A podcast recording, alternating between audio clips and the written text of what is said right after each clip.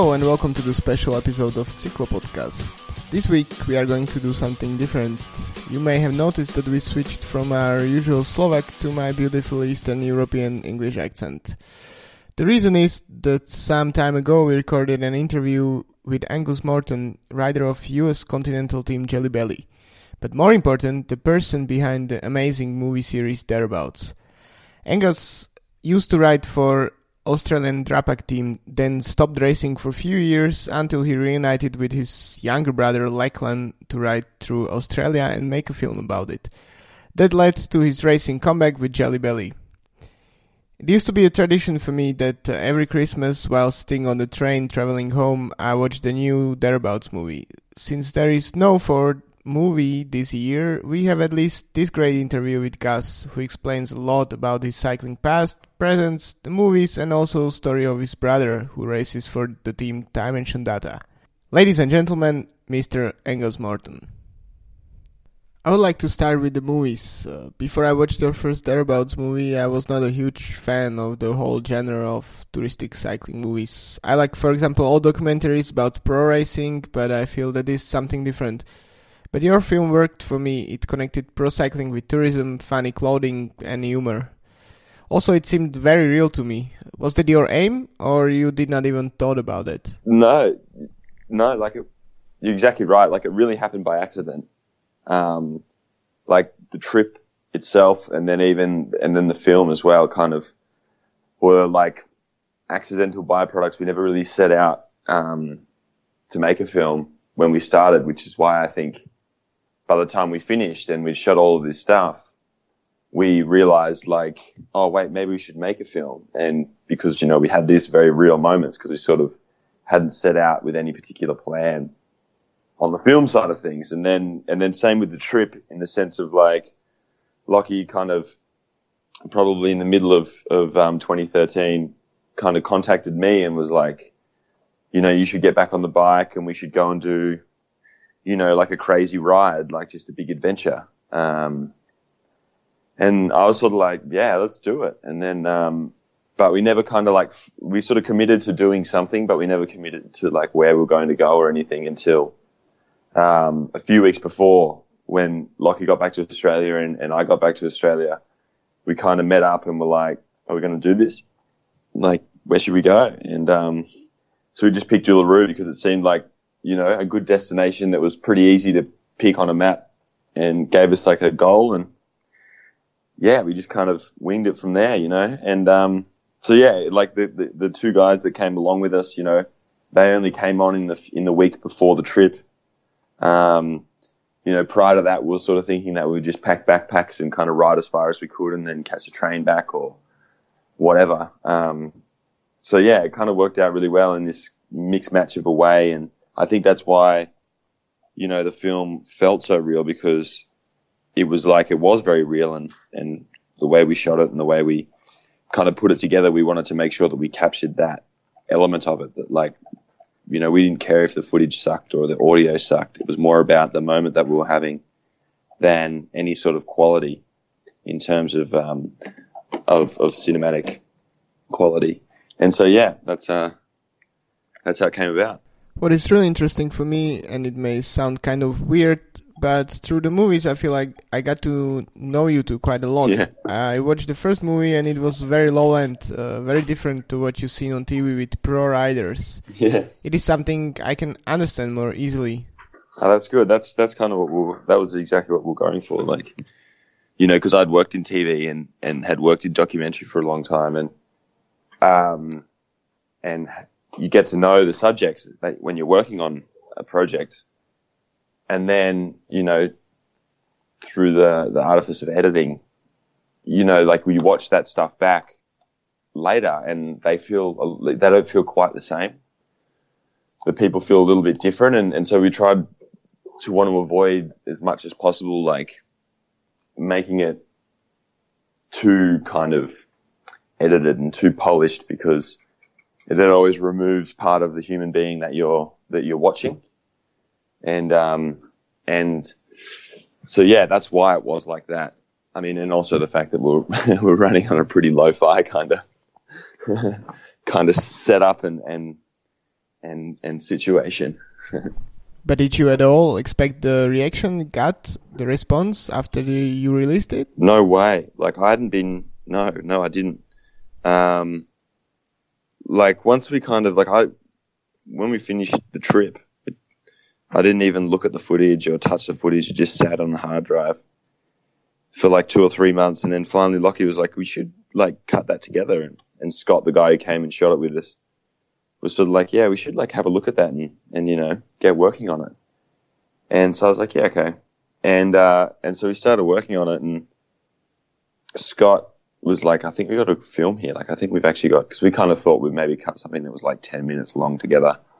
Um, and he was like, "No, I think we've got a full film here. Like, uh, we should make this. And so kind of very slowly over the next three or four months, we cut it together. And then I was like, oh yeah, it's sort of weird. Like you can never really tell, you know, well, I can't because I'm watching myself back on screen. So editing that and being objective is kind of weird, you know, it's very difficult because you're kind of looking at yourself and I don't know, whenever you see yourself on camera, but you feel like an idiot. You're like, I look like a fuckwit. And so, and so it's very hard to like, so I wasn't sure that we had anything really. And then we did a screening of the film, um, like the not fully finished film in Sydney for a bunch of people with, and we, we displayed a few of the photographs and stuff. And people like really, it connected really, like people connected really quickly with it. And we're like, oh wow, this is pretty good. And so I was sort of like surprised by that. And that's when I knew maybe this is a, this is something that a wider audience might want to see and and so we should definitely finish it and definitely get it out there and just see what happens. So yeah, it's been it, been, it has been surprising, particularly like a few years later. Um, it sort of keeps picking up steam, and yeah, I don't know. Like, yeah, it's it's it's it's been good. it's good motivation. You touched on the subject, but you were writing for Drapac for some time. What were you first, cyclist or a filmmaker? I was a cyclist first. I started writing when I was about nine years old, and um, and yeah, rode as if I was going to be a professional bike rider from about the age of 10. And then, um, and then, yeah, had some, like, was really good, went to the World Championships as a junior and kind of had a few burnout issues and then raced with Drapac and I got really sick. Um, my first season with Drapac got really sick and then, uh, had to stop riding and then broke a collarbone and, a bunch of other kind of things kind of tied together, and I saw the the world outside of bike riding, um, and decided that maybe bike riding wasn't something that I wanted to do.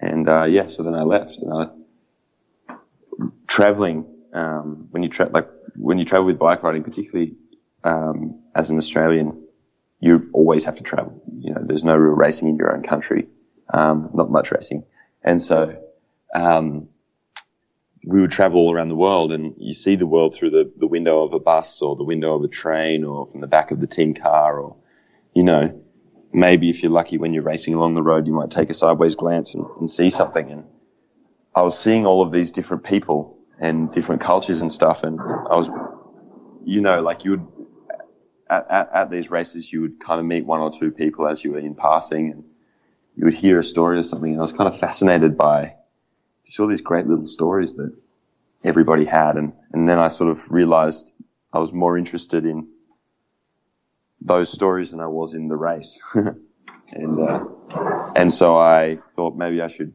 get out of here. Uh, and so I did. I stopped writing and went, went into, was studying film and just went into that full ball. And, yeah. Was that something different, uh, to what happened also to your brother? Or was it a completely different burnout? I think it was I think it was similar essentially. Um, like he he persevered, like he went longer than I did, and was on a world tour team when that happened for him. I mean, I don't know, and I can't I can't speak for him, but I mean in terms of like he went through, he did have a phase where he he very much was about to leave the sport. Um, went through a period of time over the course of probably 18 months. And, um, and yeah, I mean, it happens to young people. Like when you, you know, when we were growing up, we were so dedicated to the sport that we, we put our sporting performance and, and our dedication to the sport above all else. And, and for me, it got to the point where if I was enjoying myself on the bike, that meant I wasn't training hard enough. You know, if I was having fun, then I wasn't taking it seriously enough. And all of a sudden, the bike went from being something that was, when I started riding, you know, a thing of joy and an escape to this place of like torment and dread. And, and, and I'd forgotten how to have fun on the bike. I'd forgotten what just riding for pleasure was. And, and so that's what happened to me. You know, all of a sudden you get in this place where you know, now I look at the bike and, and I think of all the things that, all the places it's taken me and the people I've met and the things that I've done on that. And it excites me. Whereas before I, I would just see it as this kind of black hole that was like sucking the life out of me. and which is, it sounds very dramatic, but you know, when you're a 16 year old kid, 17 year old kid or 18 year old kid at home doing homeschool, you know, and you, you've kind of dedicated your life to something and one part of your brain's telling you like, nah, I don't want to do this anymore. And then the other point, other part of your brain is telling you, well, you've dedicated so much time to this and, and so much of your life and your parents' money and all this sort of stuff. So you have to do it. You have no choice. Like this is what you have to do now and you can't be anything else. So yeah, I guess it's a, you know, a first world problem. but uh, that's, that's how you feel when, when you're a kid. Like that's, that's all you've done and that's all you know. Eventually you came back, both of you, to Jelly Belly. Uh, were you able to have fun during the races? Yeah, yeah. Like I'm like, yeah. So we managed to we sort of hatched this plan um, in the middle of 2014, and uh, that, that I'd try and make a comeback, and and Lockie'd get out of the world tour and kind of, you know, take a step back and assess things. And so we picked Jelly Belly, and and yeah, we went to uh, went to Jelly Belly, and we had a fantastic two years racing together. Like it was awesome. The racing was fun. You know, it was hard at first, absolutely. Uh, it's hard all the time. Doesn't matter how, actually. Um, but yeah, we have we've been having an awesome time. And then yeah, of course, Lockie stepped up this year, and, and I've been at I'm still at Jelly Belly, but I haven't I actually haven't raced this year. Um, I raced a couple of days at the beginning, but I've been sick, so I'm actually about to start my first proper race of the year tomorrow. Well, second race of the year, but but yeah, first race in, in quite a while. So yeah, we'll see how that goes. So how is racing without your brother now? I've raced this year, I think, for five days. I've done one race. Um, so I, yeah, I can't really comment on that, but, uh, it's definitely, I mean, it's definitely different going to team camps and, and, uh, and getting ready, getting ready for races and stuff is definitely a lot different.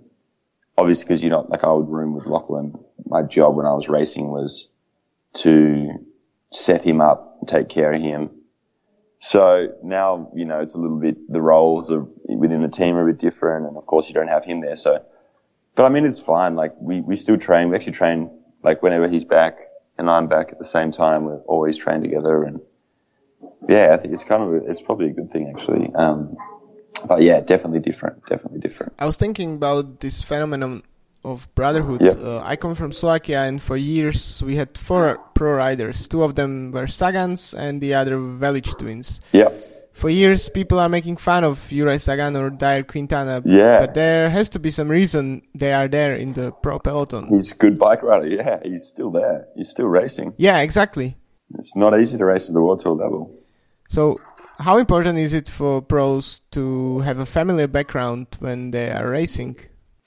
I think, I mean, I don't think it's, I think it's important to have someone that you are close with, like, just because, you know, it can be a very stressful sport and it's very easy to get, you know, sucked into that 24-7 mentality and, and, uh, and really like having that, the pressure on, you know, all the time. And so it's good to, to have someone that you're close with that you, that can either bring you out of that or, um, or help you kind of, you know, disperse that stress somehow. And uh, and so yeah, I think you know a sibling is is the logic is is probably in my experience anyway. Like it's it's great because there's someone you know very well. So like you can speak to them openly, you know, without without offending them. You can be kind of like, um, "Hey man, fuck you! Like, why did you do this today?"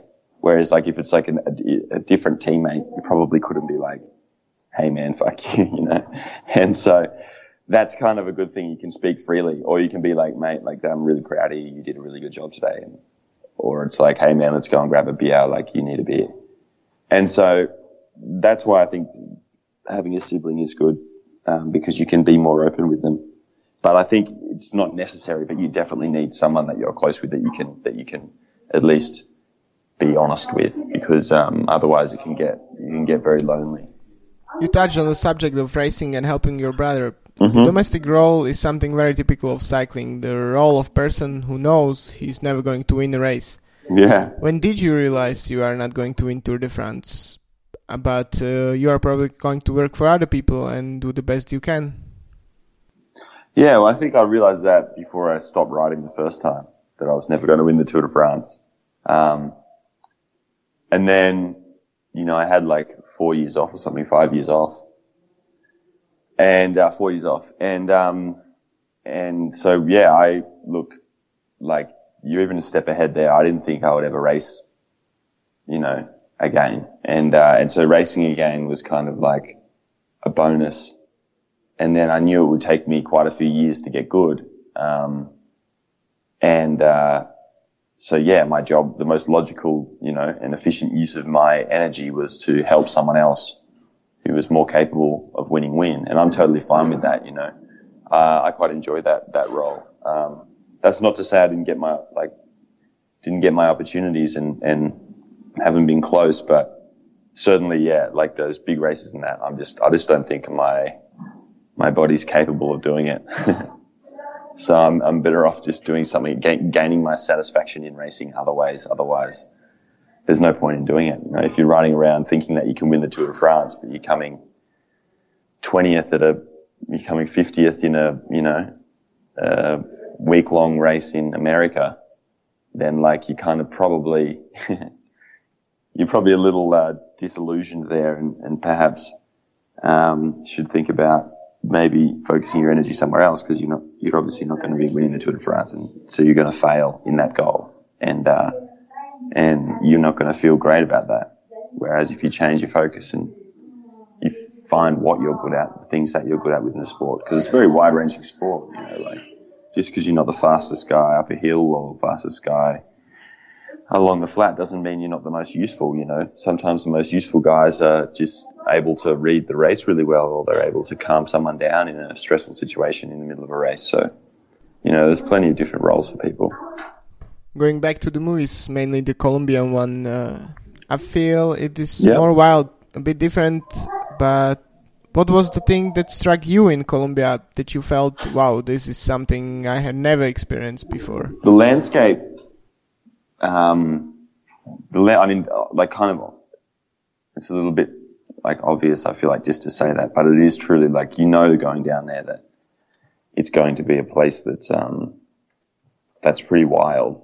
And then, you know, in terms of the in terms of the landscape, and then when you actually get there and you see how like you're on the top of a three and a half thousand meter mountain, and it's like there's just people cruising around, you know, like old grandmas and stuff, like just everyone's normal and you're like, wait, we're three and a half thousand meters altitude here, like you can barely breathe. And then you look down and you can kind of see this crazy landscape of mountains and jungle and, and, and, uh, and then you can, you can ride essentially from three and a half thousand meters right down to sea level relatively quickly in, uh, in some places and going through the, the, like the, the changes in, in, in biology, you know, like from rain, from like the kind of paramos through the rainforest, the various rainforests and, and all the way down to like the dense, really thick, humid, you know, kind of